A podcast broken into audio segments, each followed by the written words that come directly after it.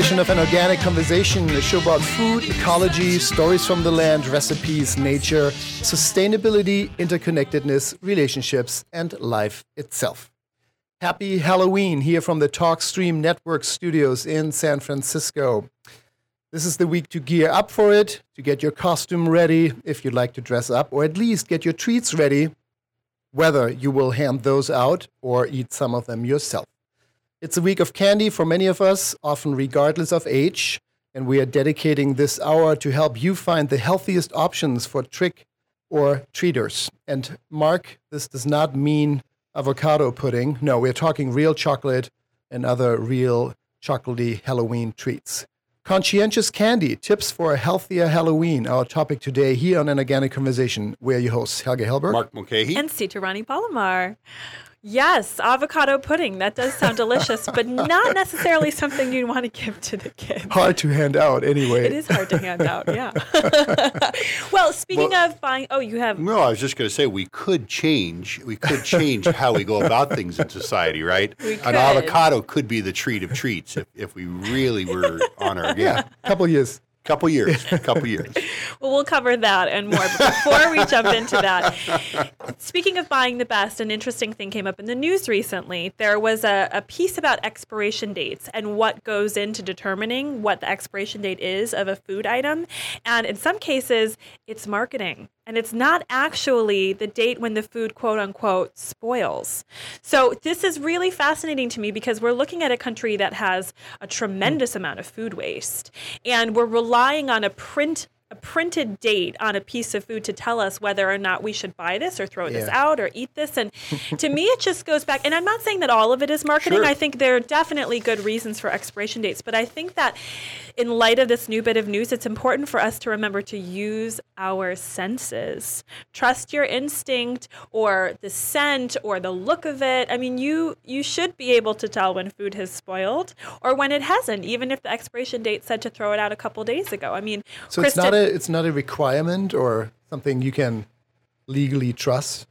oh, tricky. Just something you can legally trust.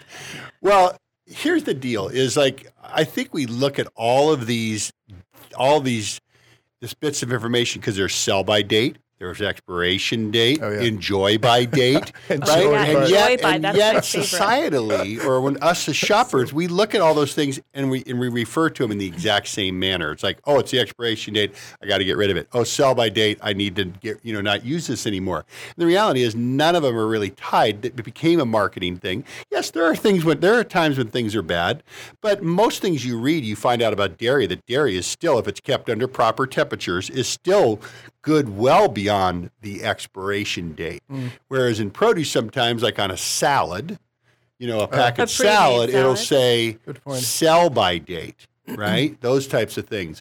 And in those things, the reality is, is we just have to decide, as you were saying, Sita, is trusting your instincts, using your using your your eyes and your nose.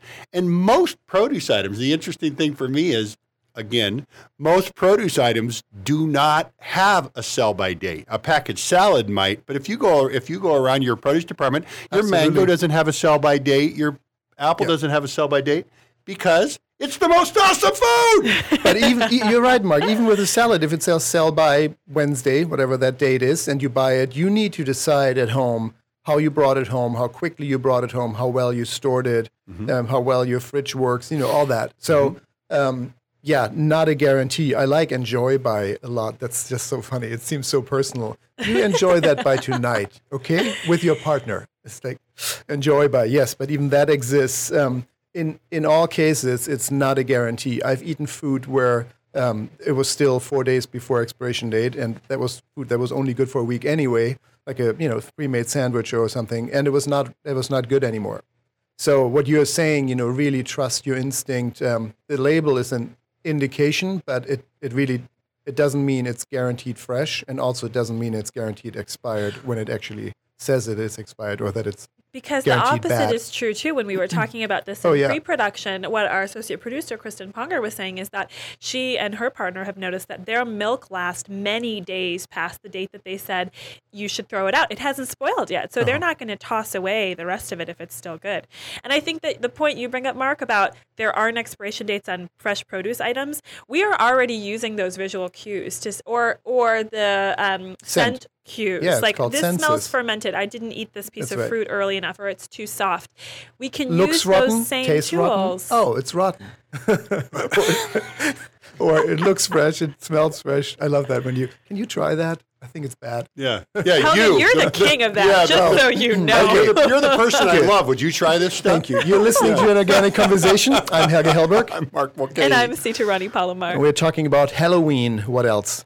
In this week, in this week's episode, Conscientious Candy Tips for a Healthier Halloween, a yummy hour for slightly better alternatives to hand out and perhaps sneak for yourself. But before we dive into the topic fully, as always, here's our weekly tip from the world of health and beauty. Here's Chef Sita and her holistic bite. Well, this week I want to talk about pumpkins. It's really timely. The great Halloween pumpkin, the Thanksgiving pumpkin, the Christmas pumpkin. I mean, we're going to put it in just about everything now. We're going to spice it up, we're going to puree it. It is such a, a fruit of the times. And interestingly, we've seen that pumpkins have played kind of a, a, historical, magical role in our society. We see them in Cinderella, the pumpkin that turns into the carriage. They also are jack o' lanterns, which traditionally meant they would ward off evil spirits. But in addition to these mystical properties, they also have medicinal properties. And this is something that's been used by cultures all around the world. Mm. One thing that comes up when you talk about pumpkins and a lot of other hard winter squashes is that they're really rich in beta carotene and, and all of the carotenoids, that class of phytonutrients. And the way you know is because of its color. I've talked about this on the show before that the phytonutrient you can identify has to do with the color, and that yellow orange is a, a carotenoid or a carotene. So that is really great for protecting your eye health. It prevents what's called macular degeneration. And then also, pumpkins are really great for blood sugar. They found some research that says pumpkins in particular are protective against type 2 diabetes. And pumpkins are great at helping to preserve prostate health.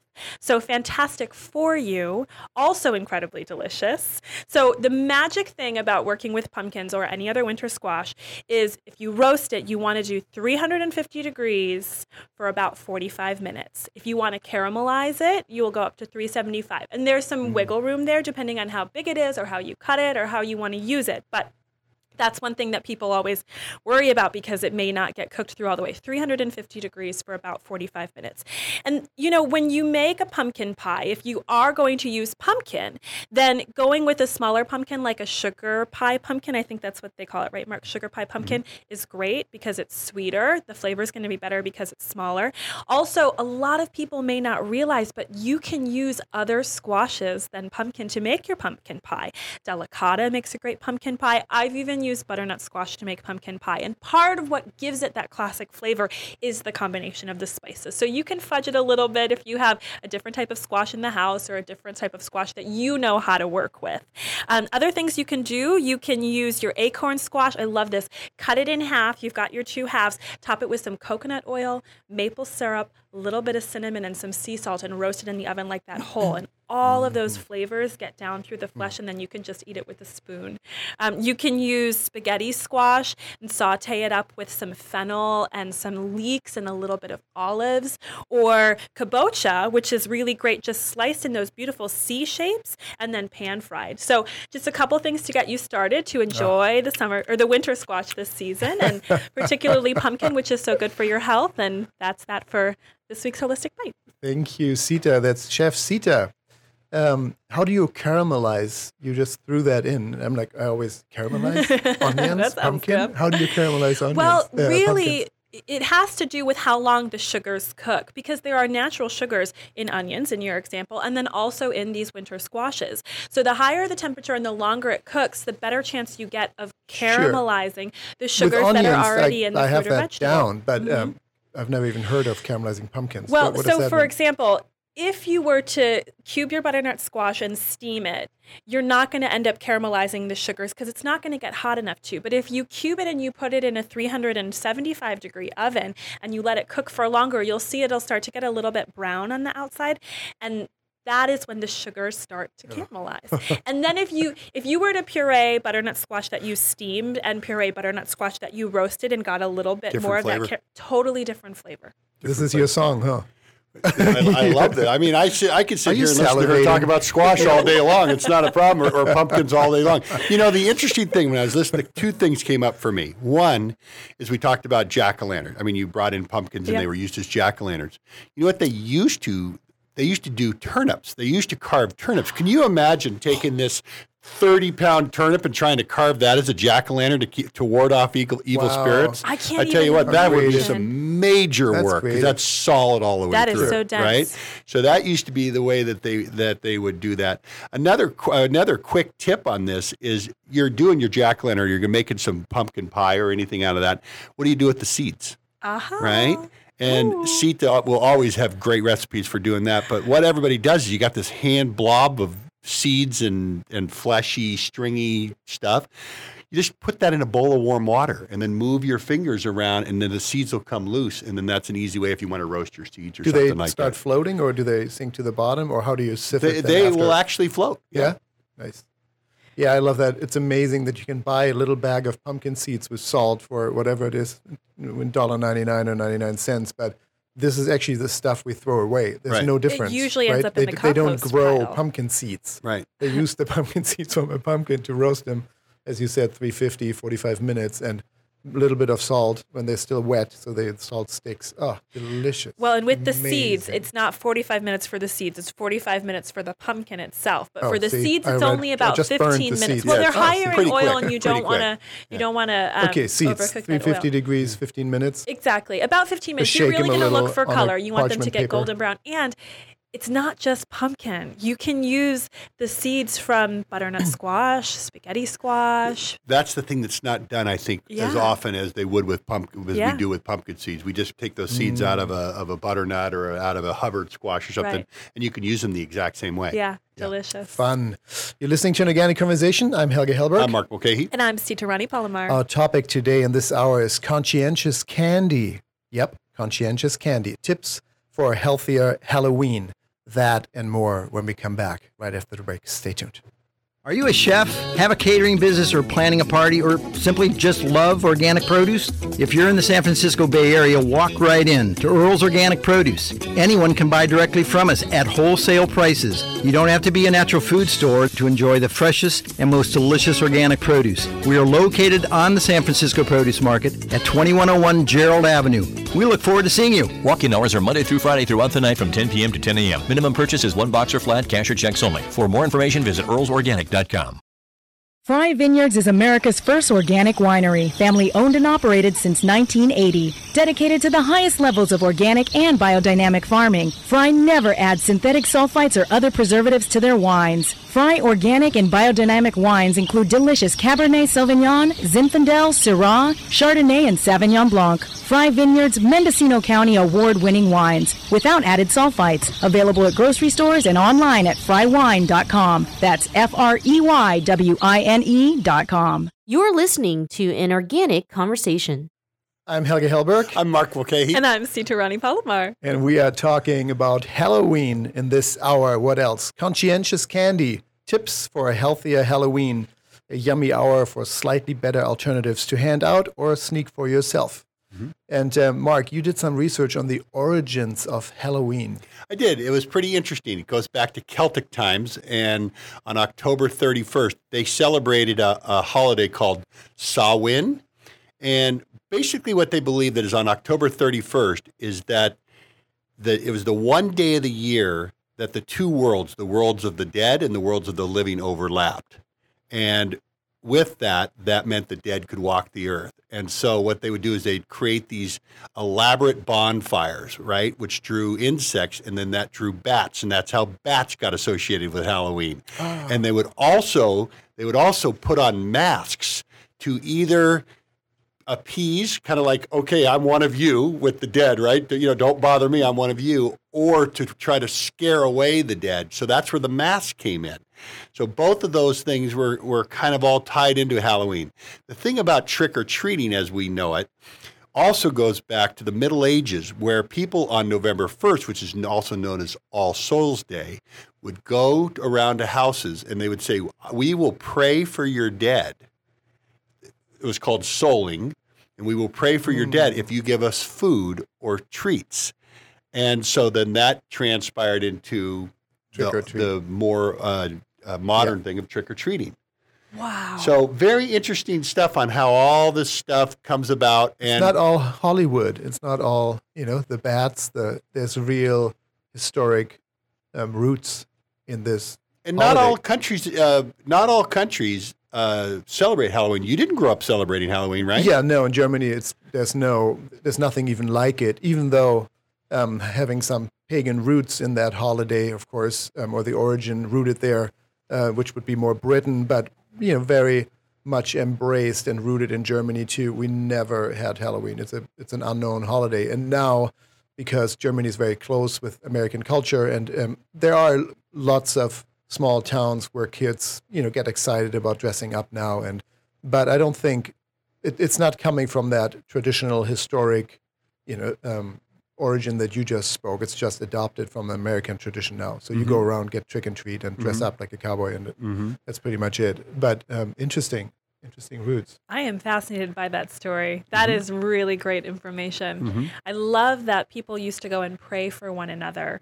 And that's how people would in kind say, Thank you so much for praying for my, my ancestors. And here's a little treat. So, And Now- usually have it been food. Now it's really almost entirely candy, and it's of course mostly kids. Well, when I was growing up, actually, it wasn't uncommon that, that someone would put an apple in your bag, and you thought, "Oh, who would give me an apple? I want candy, right?" But the Not you. But uh, the, the- no, no, no, I, "Oh, no, no, no. apple." That's that started my produce career. bar. Oh, what is this? Yeah. Is this a McIntosh or a Cortland one? Yeah, that's right. Did you pick This that is this is about north? a week too far gone. Yeah, you know, I That's right. I'll come back next year. Yeah. You better get this right. that is a really interesting point because I remember when I was young and I was trick or treating, this was about the time where they started discouraging people from giving out fruit because the concern was you you don't know if somebody has put something you in couldn't that. trust somebody. Yeah, which is which is unfortunate, but I but I also really respect a, a parent's right to say I want to make sure that this is packaged and hasn't been tampered with. So Sure. that's where today's show comes in. Because so much of the candy industry, I mean there are lots of things about this that I think we're giving it in mass quantity to children. Yes, it's only once a year and I believe in indulgence, but the ingredients are bad for your health in a lot of cases. The processes are bad for your health. They're bad for the environment. They're bad for the people who create What are them. we So talking about? Like, do you have some examples of what's a, what's in a standard candy? No, no brand names mentioned here on the show, but Okay. what would you face if you went into a normal supermarket, not health food store, and you know what would one find? So the top things that I keep an eye out for that are in most commercial candies are bad fats and bad sugars. Hydrogenated fats. Hydrogenated fats, I think, are just about the worst offenders out there. I mean, these are fats that have been manipulated so that you could get a certain texture and a, cer- and a certain shelf life out of it. And what happens is that these, they're foreign in the body. They change the way they break down from a normal fat. And in some cases, I think in most cases, hydrogenated fats have been linked to carcinogens in the body later on. They, they help to create free radicals, and free radicals can, can mutate your cells and potentially become cancerous. So, hydrogenated oils go into a lot of chocolates Still- and candies today. and fillings still It's today. It's really surprising. Yeah. When I go to the airports and occasionally I just want to like a little piece, I usually carry my own chocolate, as you very well know. Um, but occasionally, and then I'll go look and I'll look at what I think is a really good brand. Like, you know, you think, oh, this is a quality brand. So I'm going to grab that and I turn it over and it's like, what? What First they put in ingredient, right? Why, why, why is this in here? Yeah. It really surprises me. Yeah. And then also on the sugar side, you see a lot of high fructose corn syrup. Sure.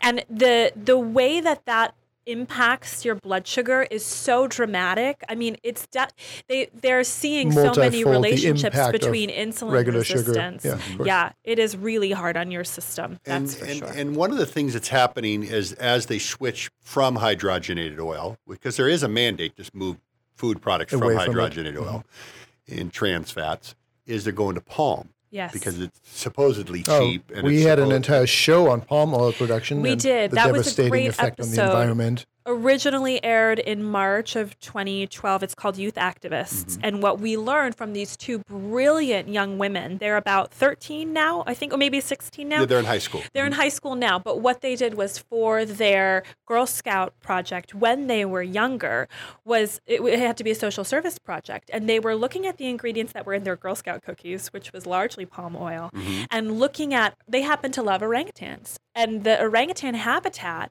is in the palm trees, and all of these forests that were the natural Great habitat for them were being cut down to create really cheap oil for the cookies and for the candy, which we're talking about today. So. So that's part. That's part of the the ethical and the environmental side of the the When, danger when did of buying cheap show candy. again uh, aired again? March of 2012. Yeah, check Youth it out. activists. And organicconversation.com, of course, for all of our shows. And you can also follow us on Facebook. That's facebook.com forward slash an organic conversation. I got it right this You time. did. Nice job. Practice makes perfect. And also, if you want to see Mark's produce shirts, we're now streaming a video podcast on talkstreamnetwork.com. Um, we're speaking about conscientious candy in this hour, tips for a healthier Halloween. I'm just looking at the personal health effects on high fructose corn syrup and hydrogenated oils in most conventional candy. Um, of course, that translates into, into a whole backstory of environmental degradation Yes. and cultural and social impact. Um, of course, we know uh, hydrogenated oils and high fructose corn syrup, corn, GMOs, genetic engineered ingredients. There's corporate interests, cacao, how that is harvested, the impact on the rainforest, uh, wages. None of that is done in a, in a fair way or reimbursed through a fair trade agreement, um, as we would, you know, describe um, the exchange of culture and products uh, fairly. So when you buy that bag of chocolate, and right now I think they offer Halloween bags that are They like do. six times the size. If you really look at the impact of that and the price, we are talking, you know, a couple dollars um, and a couple dollars difference or more uh, to much healthier alternatives actually for yourself, even if it's still sugar based, um, but much better because of the quality of sugar and the oils, and of course the the corporate interest, that whole world of environmental impacts and social impacts. In addition to that, Well, that's something I really love about your stance on this, Helge, and I've heard you say this many, many times in the past, and that is the, the true cost of production, right? You really get what you pay for. Yes, you can buy cheap candy, and that may reflect positively on your pocketbook right now, but the, the ripple effects of what gets sacrificed because of that cheap candy is kind of endless. And Mark is really our flavor master. I mean, even even the flavor when you buy something um, where the ingredients are good, whether it's a psychological aspect or it's really just tastier. There are so many delicious, really, um, you know, I don't want to say healthy options, but healthier options in candy out there that are just wonderful, really, really tasty. Um, b- beautiful alternatives, and we want to talk about those when we come back. You're listening to an organic conversation. I'm Helge Hellberg. I'm Mark Mulcahy. and I'm Sita Rani Palomar. We're talking about conscientious candy, tips for a healthier Halloween in this yummy hour. That and more when we come back right after the break. Stay tuned. Interested in making healthy food your profession? Bauman College is a leader in the field of holistic nutrition and culinary arts. Their professional training programs prepare individuals for successful careers as nutrition consultants and natural chefs. Study at one of four locations in California and Colorado or learn from home in a self paced mentor distance learning program. Find out more about their classes on holistic nutrition and culinary arts at baumancollege.org. That's B A U M A N college.org. NextSpace brings together a professional, collaborative workspace with a warm, supportive community. It's a place where you can do your very best work. And now, NextSpace is introducing Next Kids, a workspace that also provides great on site child play care. Hi, I'm Diana Rothschild, founder and chief mom of Next Kids. We believe that you can be a better parent and produce better work when you seamlessly integrate work and life. We're better together. Join this conversation at nextkids.us. You're listening to an organic conversation. I'm Helge Hellberg. I'm Mark Mulcahy. And I'm Sita Rani Palomar. And we are dedicating an hour to conscientious candy as we are celebrating Halloween. Tips for a hel- healthier Halloween. Healthier Halloween. a yummy hour. We just talked about the health impacts of most treats and chocolates out there um, if they don't have the health of the environment or the health of the consumer in mind. Um, what are some of those alternatives? We talked in the beginning that yeah. giving produce, which Mark would do, um, is kind of taboo. Um, so we are looking at uh, produce alternatives. I'm sorry, Mark. I know this is well. I, e- even I love fair trade chocolate. You know, and, and before I go in here, I, I, went and did a little comparison shopping before the show, and I wanted to just see, okay, if I go into a natural food store, and you know, what are they going for a bag? Of because they have bags of chocolate or fair trade chocolate or good oil chocolate, you know, as well. You're going to see that on an end cap too. It's either way.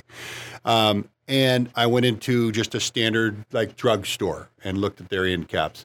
And I've and now the sizing is different. What's you an get, end cap? We, an end cap is that thing you walk into at the end of a grocery aisle that that that tries to get you to buy something that you mm-hmm. weren't planning on buying. So like a little special display of yeah, like exactly. just the yeah. Any store does it. So, but yeah. great question. And I found that one bag for like at a natural food store was like six ninety nine for the bag and at the drugstore it was 479 now there was more in the 479 bag. There was more quantity. But if you're but giving out you could do either for about two dollars more two dollars and you know two yeah. you know. And that's that's actually that's that's pretty decent, right? And then, so the impact for two dollars, what do you get? Well, and this is an interesting idea because I remember this from years and years, not just of trick or treating, but also of giving out candy. One, you always have way more candy than you need. Always, always. And two, and you always sit on candy. I mean, you're hoping you like you know, I don't know, how many kids up your pants when you do that. How many, how many kids are coming? Like eight, ten, maybe twenty, but.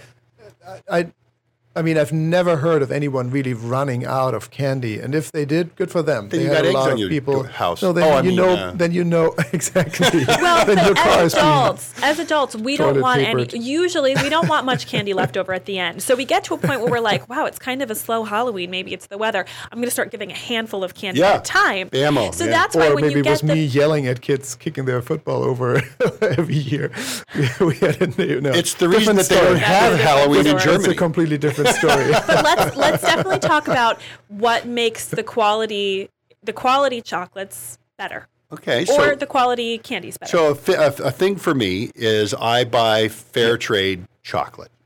I always have these little bars in my uh, backpack, as you know, which because of meetings, usually about yes, two o'clock in the yes, afternoon. Yes, he does. We all get chocolate. we all get chocolate, um, and the fair trade thing is a big is a big thing for me because that means the people who are producing the product actually are paid a decent wage, a fair price for the product they're producing, and it makes a huge difference in the livelihood of those workers every day. Yes, what it what it actually translates into is education for their kids. I mean, we are talking Water, sometimes business penny, skills so that one they can penny keep running or two their pennies um, per pound or uh, whatever product we are talking about, but per unit, one or two pennies, mm-hmm. and that actually at the end of the month healthcare could be exactly right. makes the difference in education, healthcare, in everything. And so when that when you translate that forward, and we pay you know ten cents more, forty cents more, it means that there's an entire culture, an entire community decently off right? Better well supported. off. Yeah, exactly. Mm-hmm. Better supported. Mm-hmm. So yeah, fair trade. Great so that's thing a big to thing look for, for me, especially so, for chocolate, right? Especially for chocolate, yeah. So that's one place where the price may be a little bit higher because mm-hmm. you're actually paying for somebody to have better quality yeah, of life. Really no important. brainer for me, obviously. Yes. There are other things too, and it's verified. People, you know, there are 50 labels out there, and people sometimes get confused, as I do. Um, trying to navigate this world of claims and labels. Fair trade, something really great to look for, um, and it's verified and checked up on annually and um, a really robust certification system. And something else along the line of chocolate. And this is something that I discovered from a company called Alter Eco, which uh-huh. is a fair trade company that that blew my mind when I understood this. Who we've had on the show. We have had him on the show. Oh, That's right. Edouard Rollet. Yes. Yeah, fantastic. With his French accent. Wonderful show. Amazing. we were all in love after about 40 seconds. he does have that restraining order, by the way.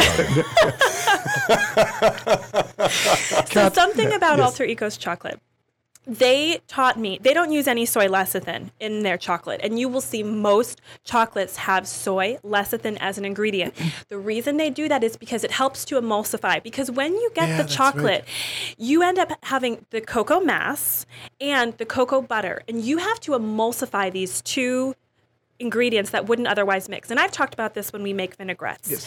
So you use an emulsifying hours. agent to help those two ingredients fuse together. That's the soy lecithin. We talked about GMO, we talked about soy as a highly genetically modified ingredient.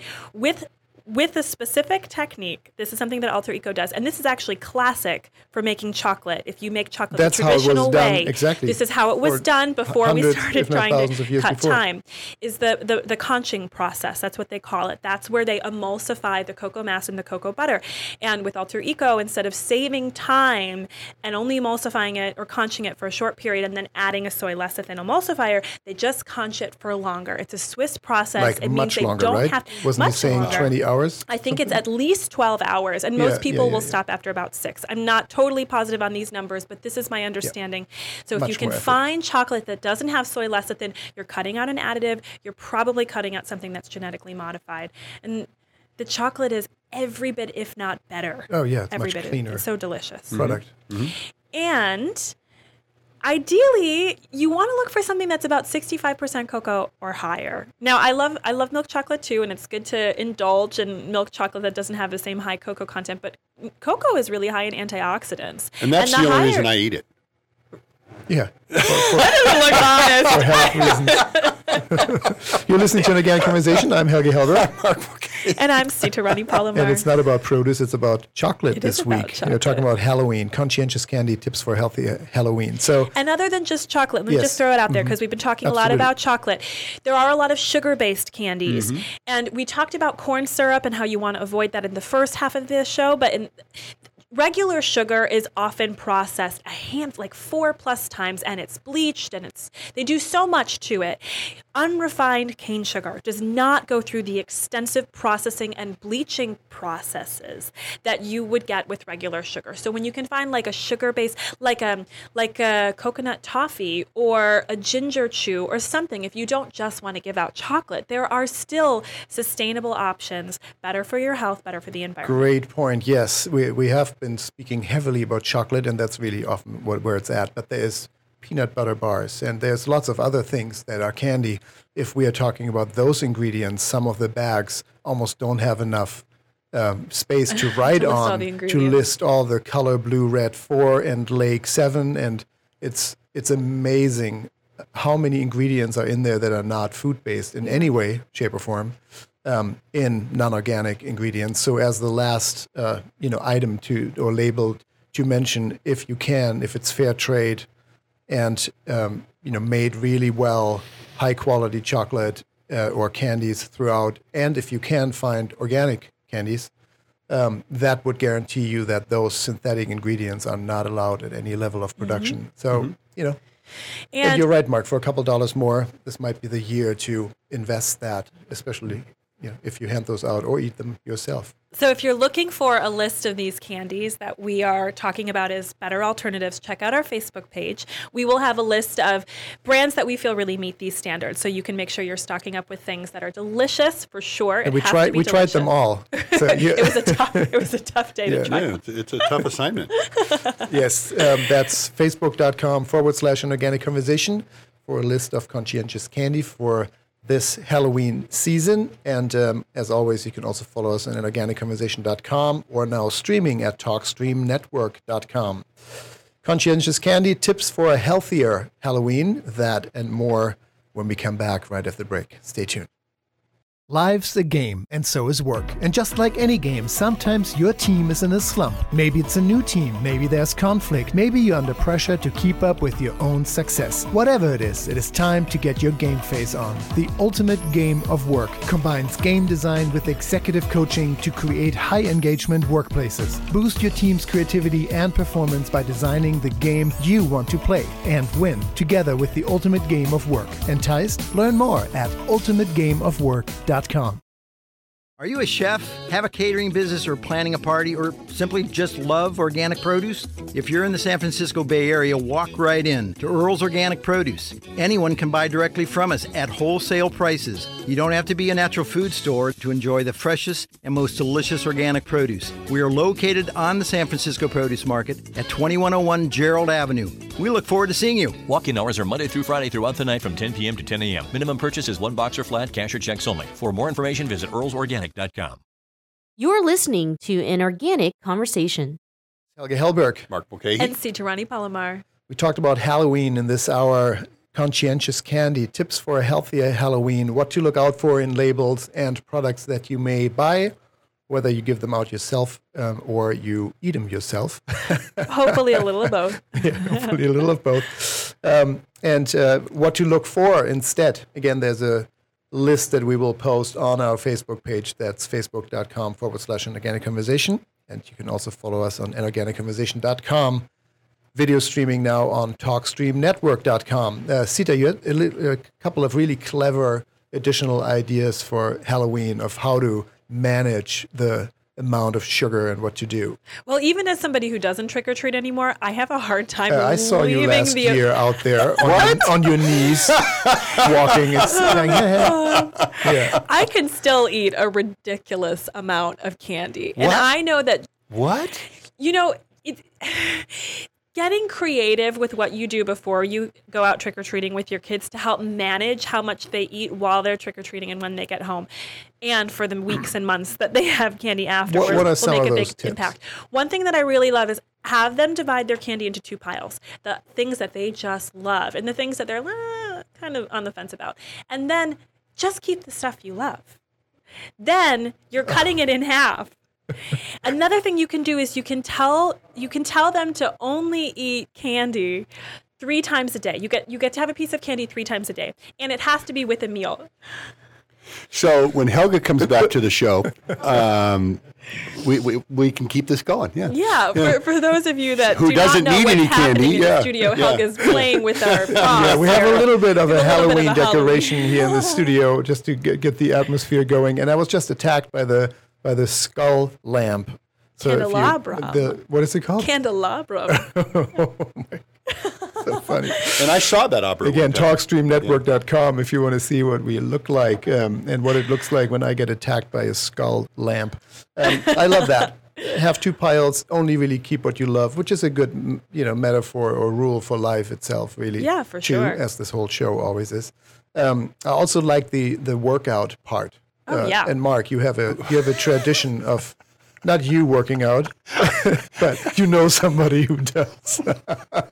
Well, I actually know a family who every year after Thanksgiving dinner, which they eat kind of early, like four o'clock, they all go for a long walk at Muir Woods. So, Helge, you were saying, wouldn't it be Yeah, great if wonderful. the tradition was either during the day before you go trick or treating or the day after Halloween, Yeah, you do the a family morning. physical activity? Mm-hmm. soccer tournament, whatever, something fun, you know, for everyone to get their spike out. Because after you have that much sugar, you also have the crash usually. You do, which is So why kind I of- say, you yeah, know, additional eat, food, yeah, healthy. eat, eat your, tell your children that they can have their candy after their too. meals so that they've already, you know, primed their body to better absorb that sugar. Love and it. I also think it's important to eat before you go out trick or treating. Huge deal. Huge deal. Don't make that Have your a only good meal. Dinner, but have a, you know have a big party and invite you know your kids' friends over and cook sweets, cook treats in a healthy way, so that you kind of curb that desire Ah. for something sweet before they go out, so they're less likely to gorge yeah, don't themselves feed your while kids something walking. really spicy and then send them out because they will eat twice as much sweet stuff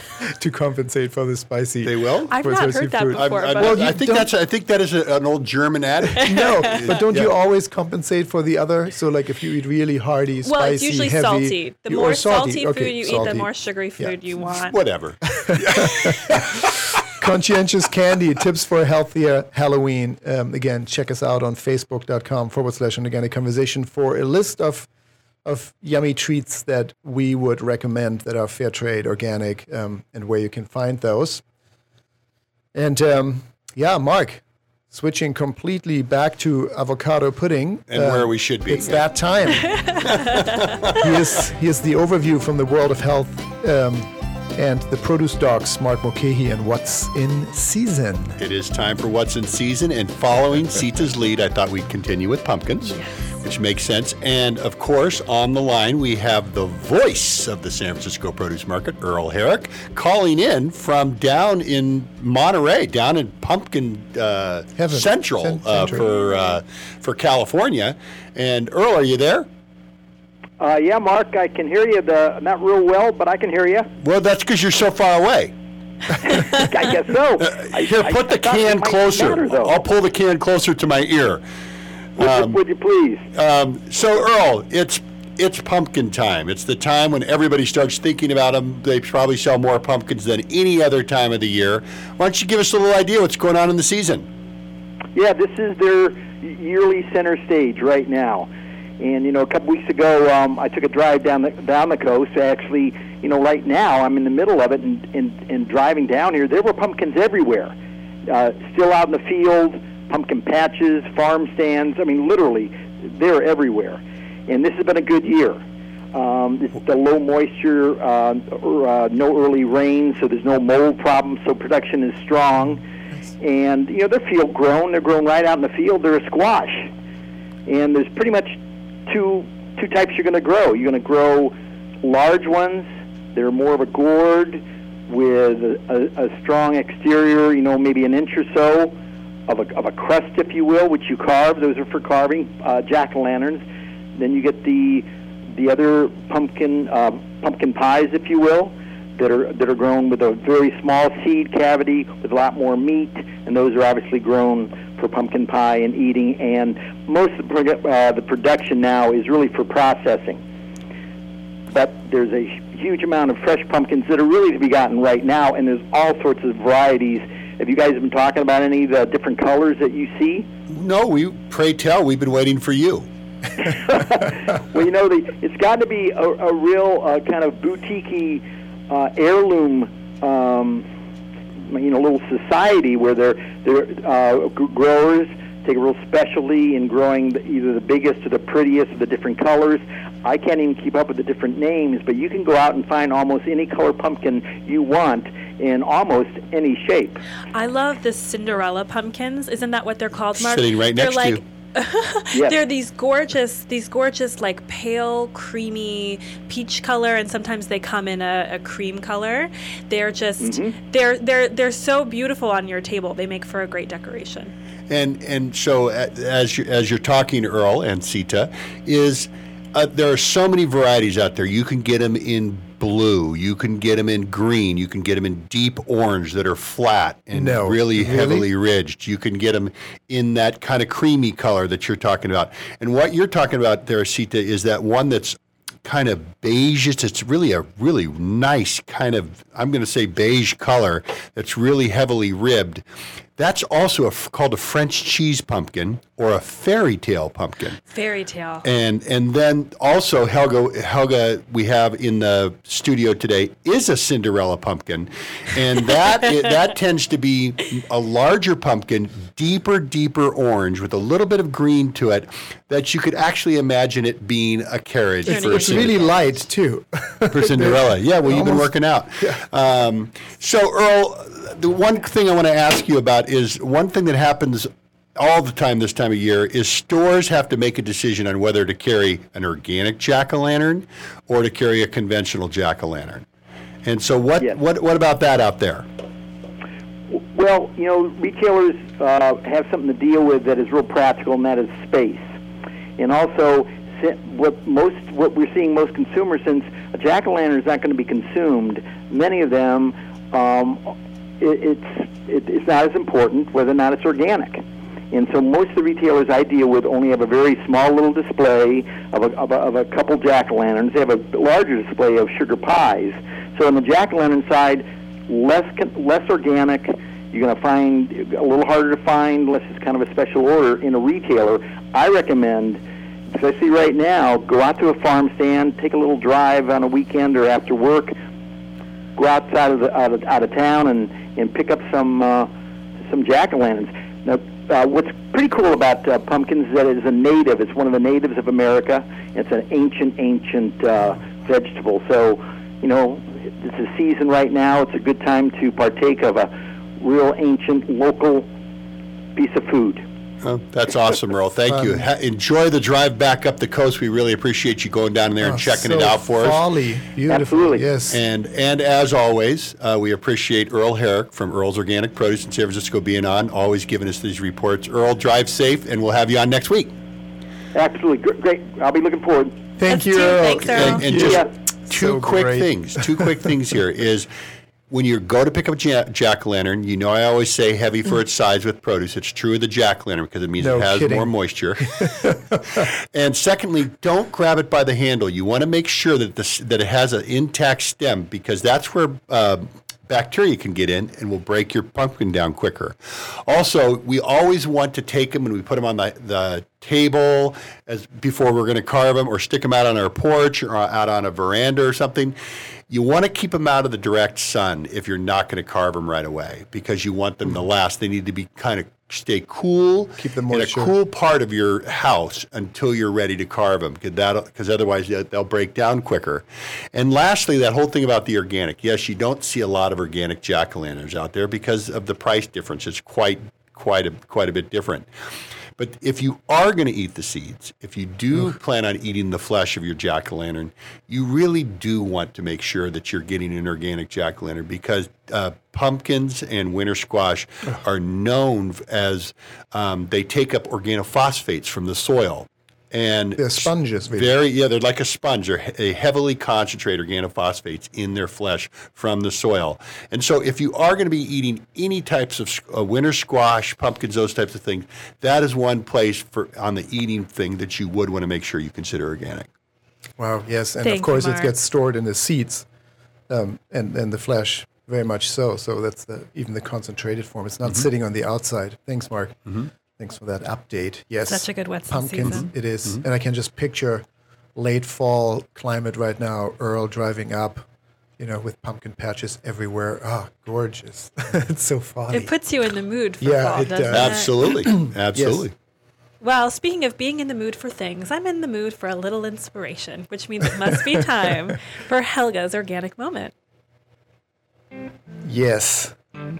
My weekly review of what inspires me or what moved me or great work that other people do. And um, in the spirit of Halloween, of course, I have an, an animal story. It's not the cat on the shoulder of the wise woman, but um, there was this guy who walked through our town, and everyone knew him when I was a child because he had a parrot on his shoulder uh, a very big parrot. It, it really looked like a like a pirate ship parrot. It was a parrot that it was there. Yeah, like a full-grown, substantial bird. I didn't know the name of the guy um, or anything about him. Didn't even know where he really lived. But everyone knew him as I knew him as the guy with a parrot. Now, having a parrot as a friend is not that unusual nowadays, um, some 40 years later, but that was a big deal for me. And I was reminded of the man and his parrot from my childhood at the wedding of some dear friends a couple weeks back, Rebecca and Jason. Big shout out to them. Uh, I got into a conversation with one of the wedding guests, and we talked about animal relationships, and I have no idea how this conversation came about. But he was saying that he used to have a gecko, and that gecko would kind of really get nervous and look for him every time he left the room. So when his girlfriend had the gecko on his arm, he would literally try to jump down to follow um, this man out the room. And I thought geckos are kind of, you know, not able to have that kind of bond, um, especially with a human being. But I guess I was wrong. I heard other stories of people with relationships with spiders or fish or snakes. And I myself had a turtle when I was younger that would come if I whistled. I'm not even sure if turtles have ears. Mark, you would know that. But um, I swear, every time I entered the room and whistled, some five minutes later, really slowly, she would make her way over to me. And yes, I had some letters, and she knew that. But the point was, the point is that she she knew she knew who I was. Um, She knew who had letters. my point is there seems to be no boundary to relationships. There's no boundary to love. Um, there's this book of animal friends that I just adore. There's this cat, if you want to check it out. I think it's called um, Uncommon Friendships or Unlikely. something. Unlikely Friendships. There's this cat, and the best friend is a squirrel or a bird. There's a Labrador, and his best friend is a duck, and a tiger, whose best friend is a monkey. In this case, we are talking you know, usually their food supply, genetically millions of years, this is what they eat, and it's their best friend. So there might not be a true logical or even genetic rhyme or reason to it, but the message for this Halloween and as always for the year is love can supersede anything.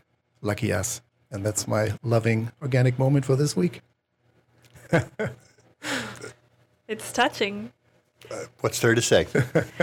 well, I do I do believe that you can develop a bond with just about anything. I mean, not just animal species, but plants and all kinds of things. And I think that we instead of underestimating the emotional tele- intelligence that an animal might have, what would this world look like if we overestimated? If we assumed that we could have this kind of a relationship with a turtle or a gecko? And they've proven that plants do better when your intention is love when you're tending a garden. Oh yeah, you know, absolutely. actually, we've been noticing. We we we just watched this fantastic documentary about sacred lands, which we're going to have on an episode in another couple of weeks. But what I noticed as I was looking at the way all of these indigenous cultures approach their their harvest and their planting, they sing when they plant seeds. Oh yeah, That's yeah. gonna be some happy seeds going in the ground. Yeah, those potatoes in the Andes, that scene. Yeah, that is coming up in two weeks. Um, but it is it is amazing when you look at those photos and there's this, you know, I don't know what they weigh, 1,000, 1,500, 2,000 pound polar bear cuddling a wolf. I mean, it's it's, it's just amazing how far that can go, how much we can create love beyond anything that any scientist would ever understand. I think it's the most powerful uh, force in the universe. After produce. Mm, no, no. well, and it creates peace, which we could use a lot more of that worldwide. That is so. so true. Mm-hmm. Well, that was this week's edition of an organic conversation. Thanks for listening. Bye bye now. Bye bye.